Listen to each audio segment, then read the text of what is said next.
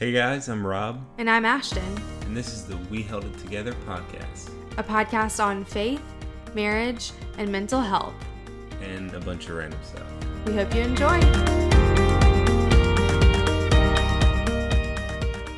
Hey guys, how's it going today? Welcome back. We have an exciting guest here today with us, Lauren Jones, who we know from church. Her husband's also in the room with us, Jeff, so um, he'll be in the background. But um, we know Lauren from our church Rebuild, which we've mentioned before that we go to in Durham that we love so much. And Lauren, I guess we met because you and I serve kids together. Is that really how little it was? builders saving Yeah. little lives. Saving little lives. Um, but Lauren is an occupational therapist at UNC Chapel Hill Hospital. Mhm. Okay, and um, you can correct me if I'm wrong. I want to make sure. Yeah, do that. That is in fact where I work. Yes. um, well, I guess tell us a little bit about how you got into that, and you know what kind of was your passion behind becoming an occupational therapist, and what you do with that. Right. So I guess I'll start with a description of occupational therapy.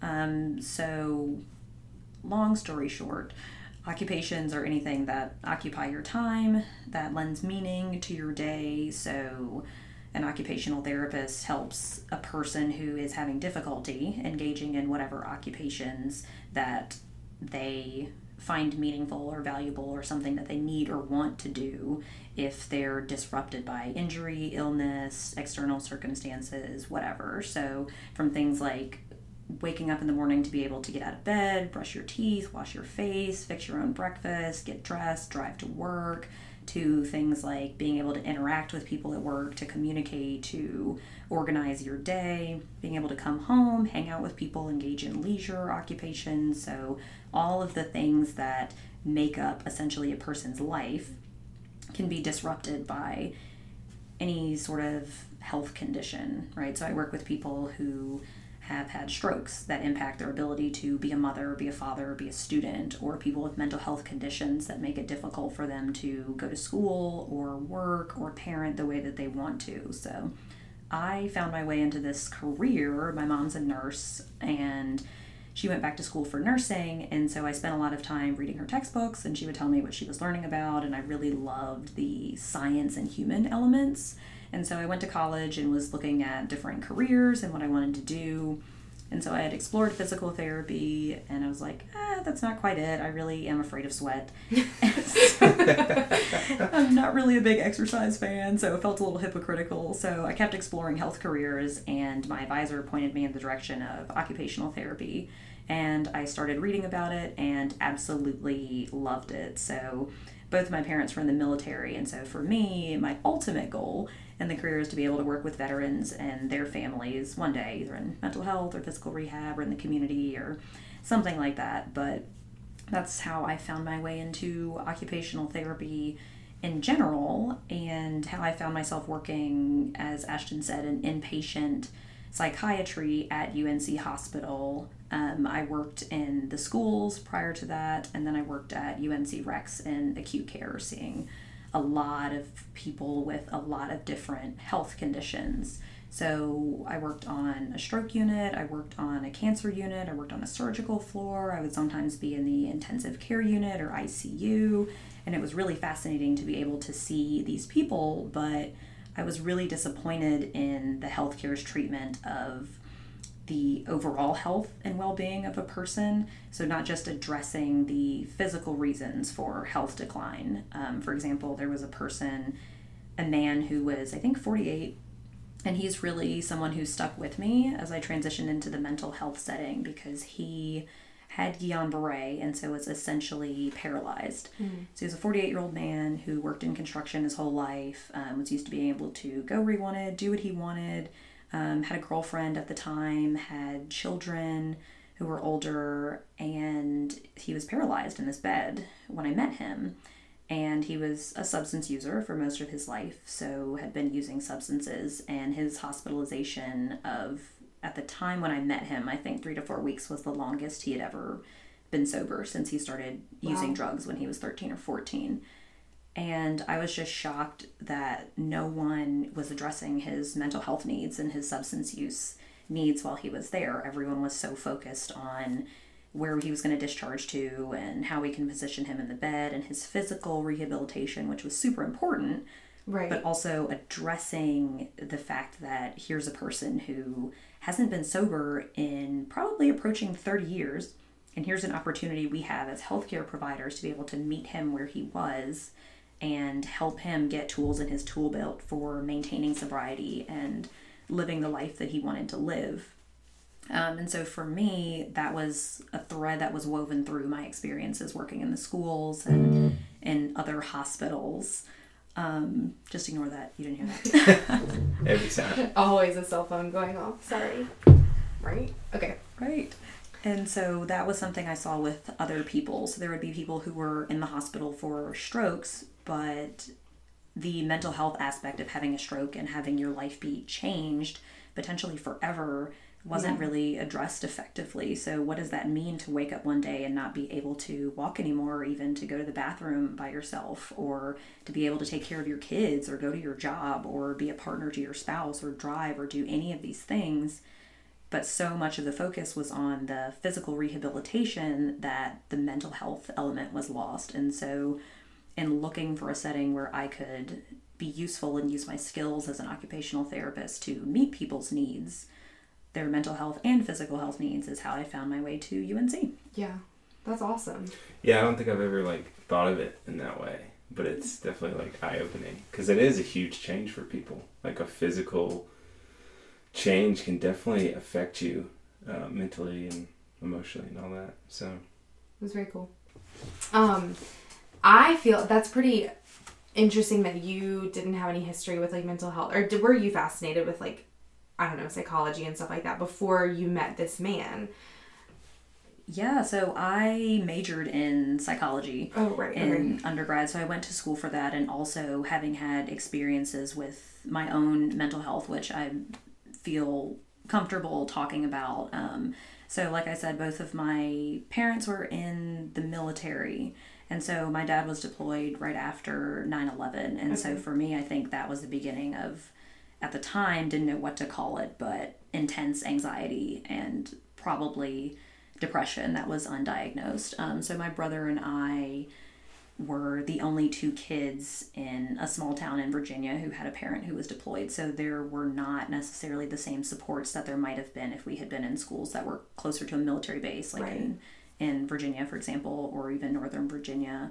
Um, and so just the intense anxiety that I lived with for years and years and years, not knowing if my dad was going to come home. Every time the phone rang, I was afraid to answer it because I thought it was somebody calling to tell me that something awful had happened. Every time the doorbell rang, I was afraid to answer the door. And so just kind of this constant living in fear and having this burden on my shoulders. And so wanting to understand more about that and long story short went to college eventually started seeing a counselor went to grad school um, continued seeing a counselor and getting treatment and medication. And so hasn't always been an easy road but also as a therapist having that inform what i do and understanding how having a mental health condition or being a family member of somebody with a mental health condition impacts your life. So how did that impact my ability to be a student and go Right. to school or socialize or play with other kids or have fun with my family all of that so Yeah, that's you're that's amazing, girl. You're amazing. well, also I'm just like thinking about that guy that you were talking about who was laid up in bed but also had Right. addiction and mental illness right which often go hand in hand Mhm. and so it is impressive that you had the heart to i don't know seek after helping him when not everybody necessarily is always willing to seek after that for him Yeah. so i think i just i don't know just super impressed um do you do you want me to help you out Sure. Okay. Um, well, I guess so. One thing that we w- wanted to talk to you about because we so often are talking to patients on here Right. and not talking to healthcare workers is what do you feel like you would change in the mental health industry right now that you see you feel like it's like a problem or maybe things that you think you feel like are done really well. Um, what are some of those things?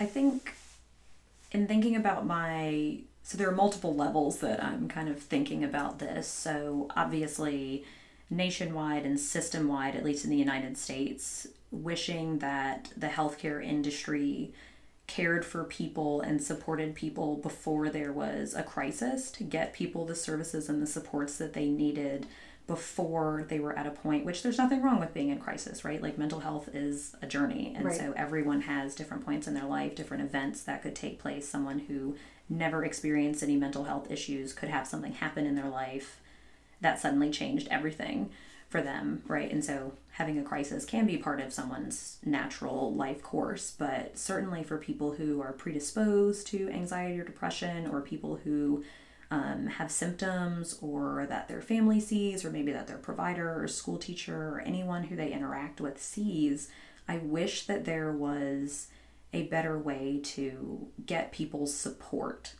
before everything kind of comes crashing down, a way that it was integrated into what kids learn about in school. So, not just eating well and sleeping, which is important for mental health and for maintaining physical health, right? But knowing what does anxiety look like? What does it feel like?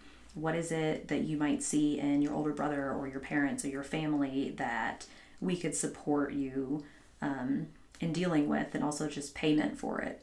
A lot of people with mental health concerns don't have a way to get the treatment that they need. They aren't able to afford copays, they aren't able to afford therapy, they aren't able to afford medication, they aren't able to afford any sort of treatment.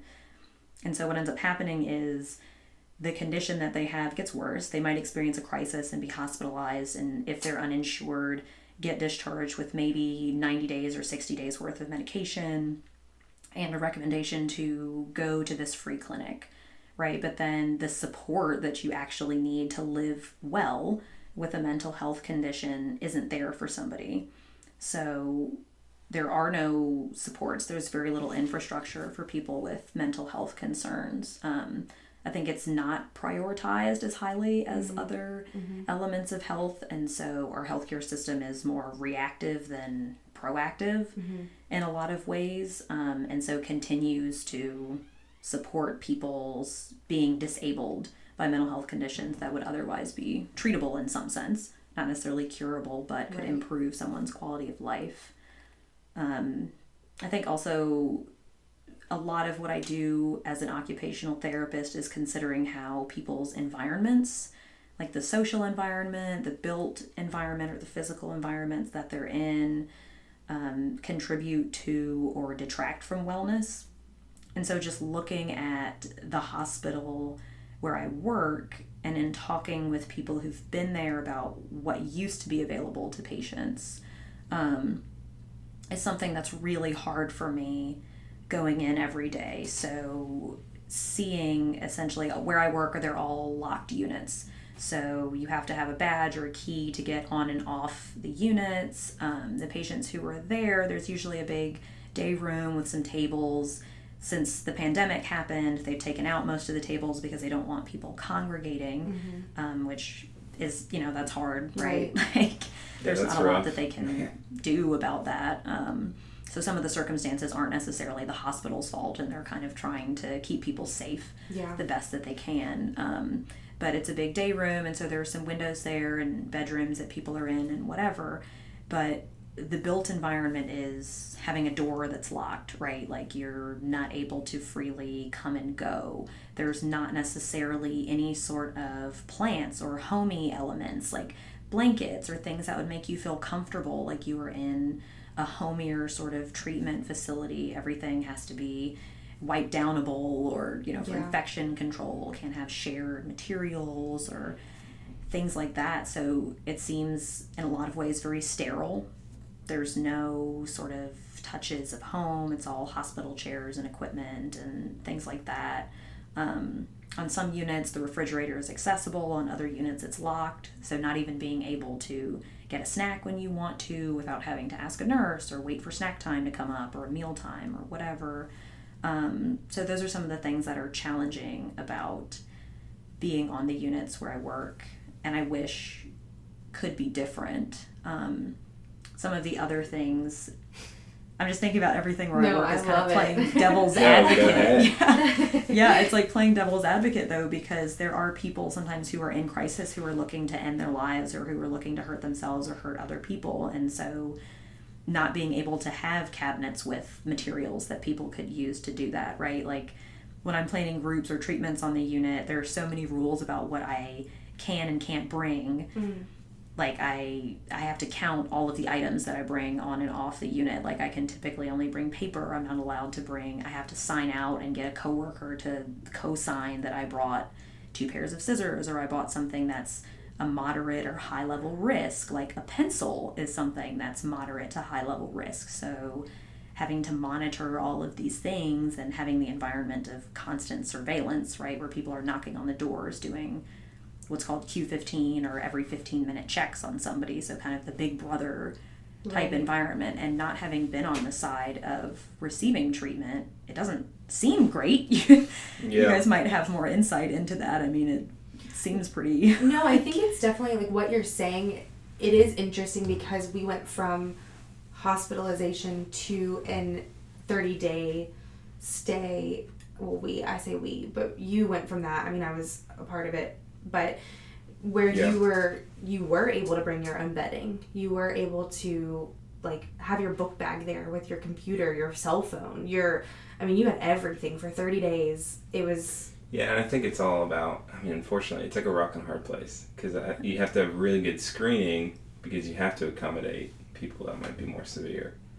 And so, I think with the place that you're referring to, it was not definitely not um, acute, and you know, I think they they definitely wanted to talk with your psychiatrist and your therapist and kind of get a full picture of where you were right um, at Hopeway. at Hope. yeah, yeah. they they really wanted to set you up for success leaving there and they wanted to make sure that it was 30 days of i mean you were in class he was in classes from 8 a.m to like Yeah, 5 it was p.m full full days of Wow. Things. Yeah, so i think that was super helpful. I do think that that's something that because it was private healthcare. Ah.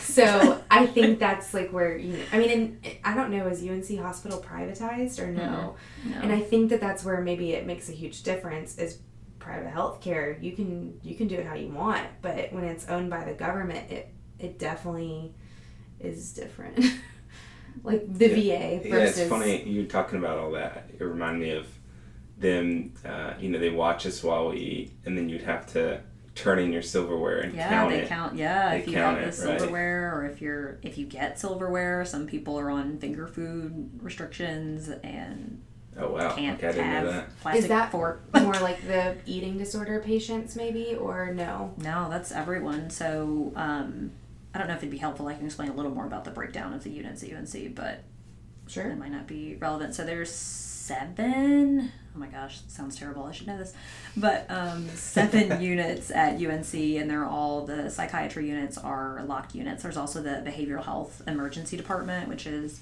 downstairs, and that's kind. It's very different than the units that are upstairs. Um, and so on the units, there is the psychotic disorders unit.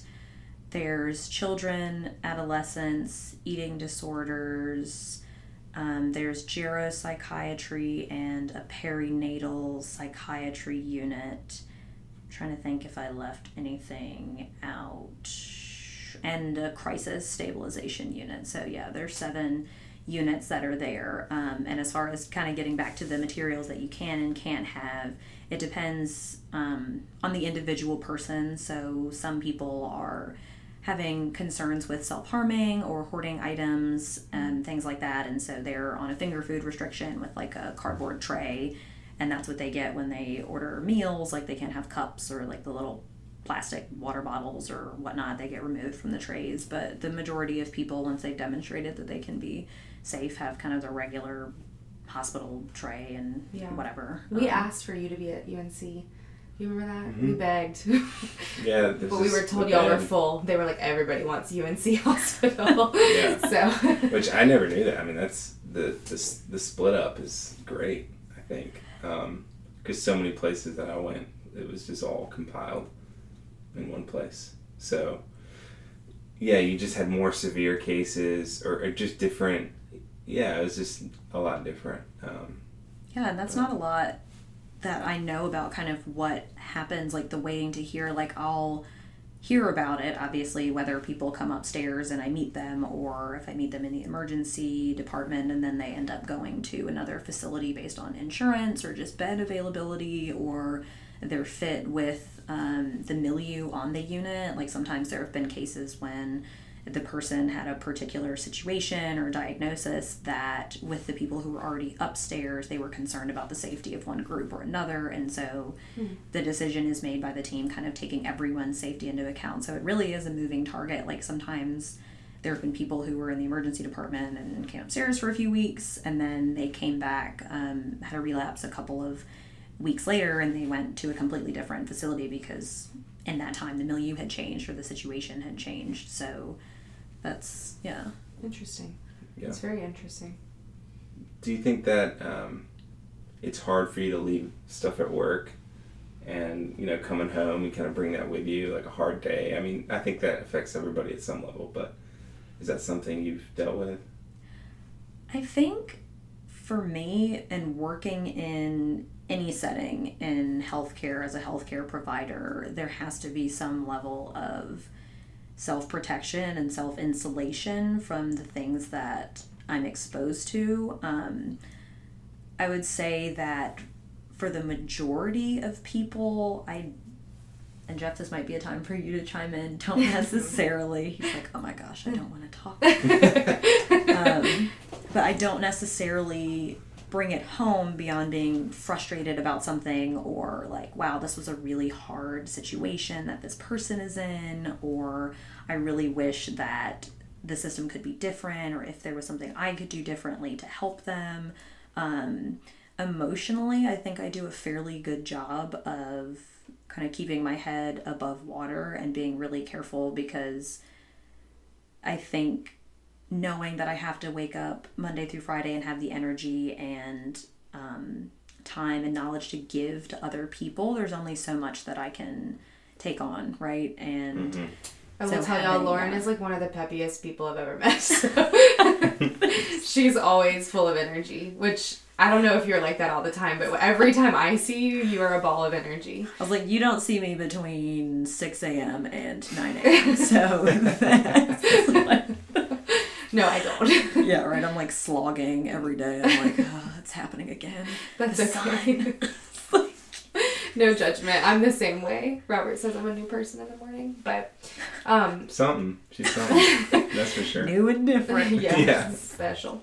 Um, well, what do you feel like is something that you would recommend for people who are struggling, whether it be or hitting rock bottom? Because I know we talked about that, where you felt like you wish that people had the opportunity to seek that help out. Um, so what's your recommendations? Like where do you feel like people should start or go from there? And you may not have that recommendation, but I feel like you're around it all the time.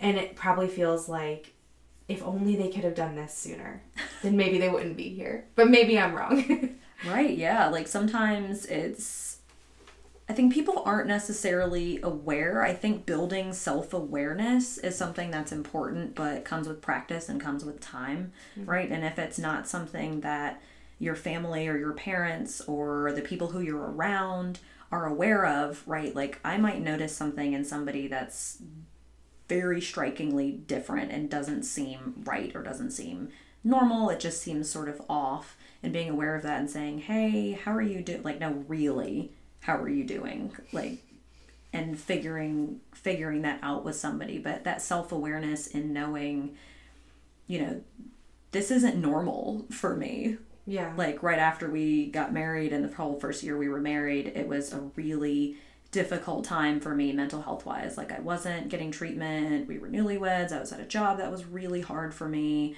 I didn't have any like therapy or mental health support in any sense. But there came a day when I woke up and I was crying because I had to go to work that day and I was like, this is not right. Like this yeah. is not how I should be living. I should not be having insomnia because I'm afraid to go to sleep because I know I have to wake up and go, go to, to this job.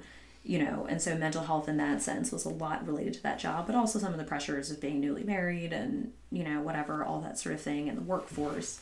But so that self awareness of this is not normal. This is something that I need to A, tell somebody about, and b seek treatment for. Right. because i think that's the action steps that's missing. A lot of people will confide in their friends or they might tell their mom like i've been having a really hard couple of months and i just you know i can't get up or like i haven't done anything. I haven't been out of the house. I haven't seen my friends. I haven't taken a shower in weeks right? Like all of these things that to me as an occupational therapist or alarm bells going off like your routine has shifted like your social participation has changed your self-care has changed the way that you interact and communicate with people has changed. Either you're super irritable or you're just not communicating with people anymore.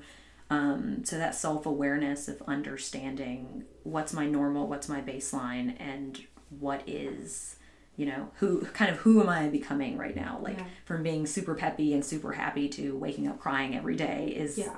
Yeah. a big shift like that's not normal And I think to piggyback on that, um, I think it probably changes on who you are. But I know for me, you know, I would always my personality is to rationalize and justify things. So it'd be like, so I almost needed a good um, relationship like the one I have with Ashton to kind of call me out on it.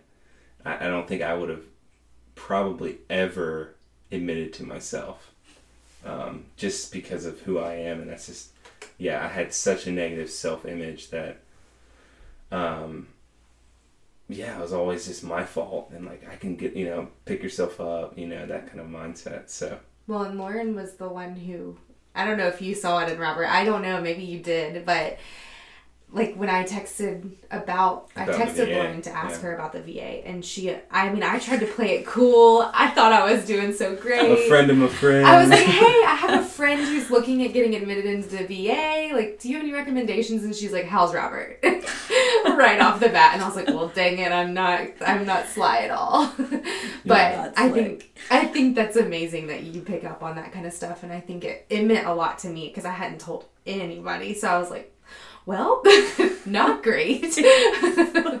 but it, it meant the world. And then that way you checked in on me. And that was such a blessing to me as well. And I think that's the other thing. I was talking to somebody recently just about nothing related to mental health, but I think when we tell people that about the struggles that we're going through, we're often shocked at the response that you have someone there to pray for you. The more people that know about that kind of stuff, or the more people that can be praying for you and checking in on you and caring about you. Yeah. And oftentimes when you're in the low mental health places, you you don't necessarily want people checking in on you, but they still do it. And I think that that, that means a lot to people. Oh yeah, there was plenty of people for me that kept pressing in, kept sending me texts, even though like I wouldn't respond or Yeah. you know would Yeah. shy back or And, and and Lauren did that. She would check in on me to see how you were doing. So I think that that's super cool and super special gift that you have from the Lord to be intuitive. yeah. I think it's hard though in like you said when people are pressing like to know how much support to give and if somebody's ready to share that they're um, suffering or in a dark place or some for some people like experiencing kind of the guilt of like a loss of faith or does um, especially if some people are christian and trying to understand what does it mean to be depressed or to feel hopeless or suicidal and to be a man or woman of god like are mm-hmm. those two things compatible is this something that Yeah. I can still be and do. And so, on top of feeling like I want to end my life and knowing you're a cherished child of God, and so the guilt of very right, contradictory. like, just yeah, like just And my hope is in Jesus, but I feel hopeless. And it's Yeah. this right. And so mm-hmm. then, oh, am I really a Christian? Because if I was Christian, I would pick myself up and I would just pray it away, and like the mm-hmm. cloud would lift. But that's not happening for me. And so, just kind of the complexity of with withdrawing from church or from social occupations or your routines change and people are asleep all the time or just sensory changes that make it hard to be in church or just low energy if you're experiencing depression or anxiety you know just all of these things that make it hard to be part of your church community or even ask for support or get support and then a whole nother level of guilt like i haven't been to church in weeks Right. i'm depressed i don't have the support that i could get from being in church right like it's just We went, we've been through it. Yeah, you're we've been through that. language. You're, you're like literally verbatim.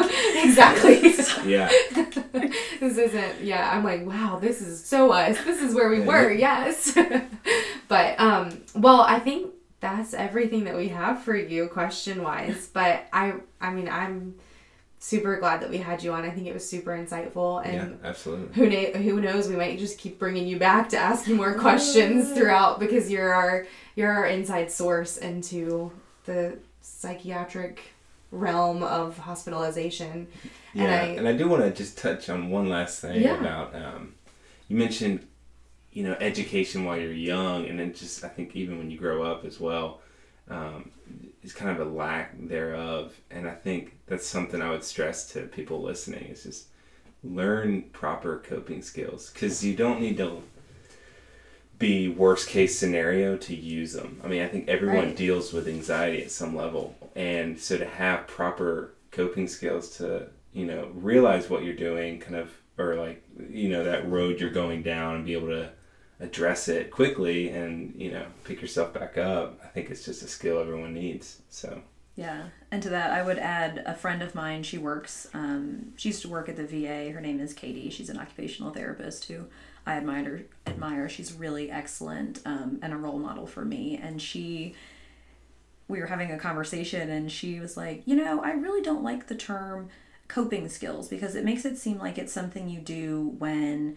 something is going wrong or you have to cope in a situation. And she said, I really like to frame it in terms of wellness tools. Like, what do you need to do to stay well? Like, what is in your tool belt, right? And so a coping skill sometimes seems like something you would reach for if you're in crisis or experiencing a decline in mental health versus a framework of what do I need to do to maintain wellness, right? Like walking every day, like your diet matters a lot. Am I getting enough sleep? Am I, what level of social engagement do I have, right? Like, am I taking care of myself spiritually or physically? Am I washing my body? And so, looking at all of the ways that you can have to stay well and maintain wellness versus like, I'm approaching this crisis or I'm really anxious or stressed out and now I need like a coping skill in the middle of something which from the experience of the people I've talked to and work with can just be really hard to mm-hmm.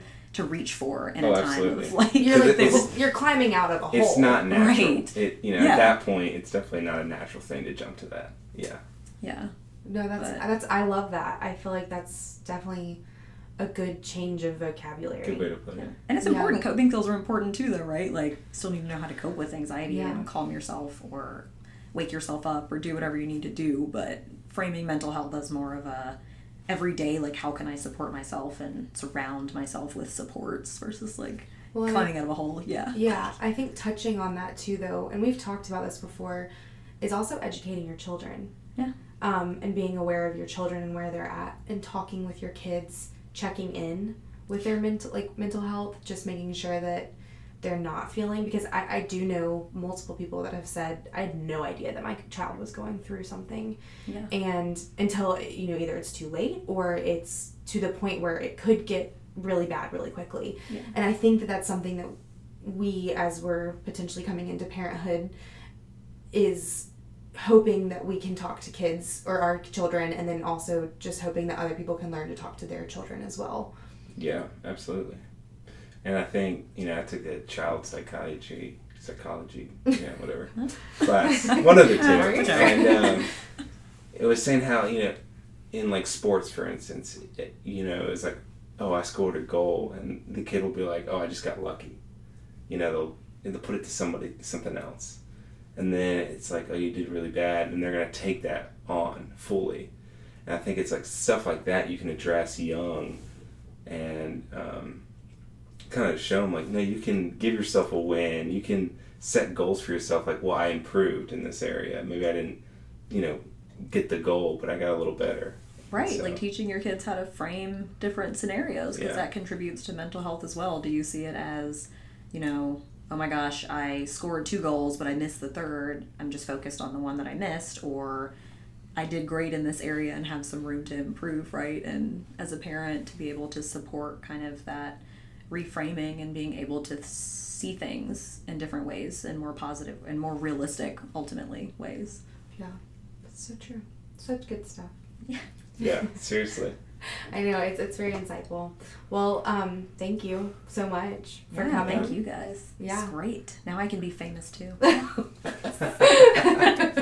and We are- try ice cream. We're ice cream? so yeah. We're we're gonna take Lauren Go and Jeff to into go eat ice cream. So So if you Um, want to be on, you can let us know, and we'll. also we would like to say this is pre Daniel Fast Rebuild Family Fellowship. That Rebuild Fellowship family. That is Just so you know. this was pre Daniel Fast. but anyways, we will see you guys next week.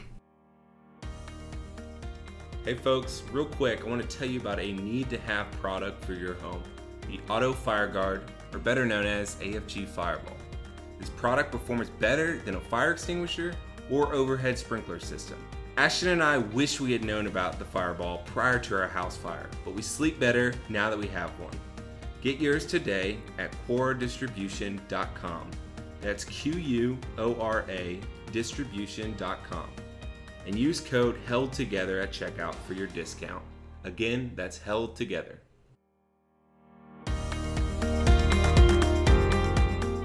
Hey guys, thanks so much for tuning in our episode this week. We hope you subscribe and give us that five star review. We would like to thank Alex Manring for our artwork and Audio Jungle for our music. The podcast was done by Robert and me. We'll see you next week.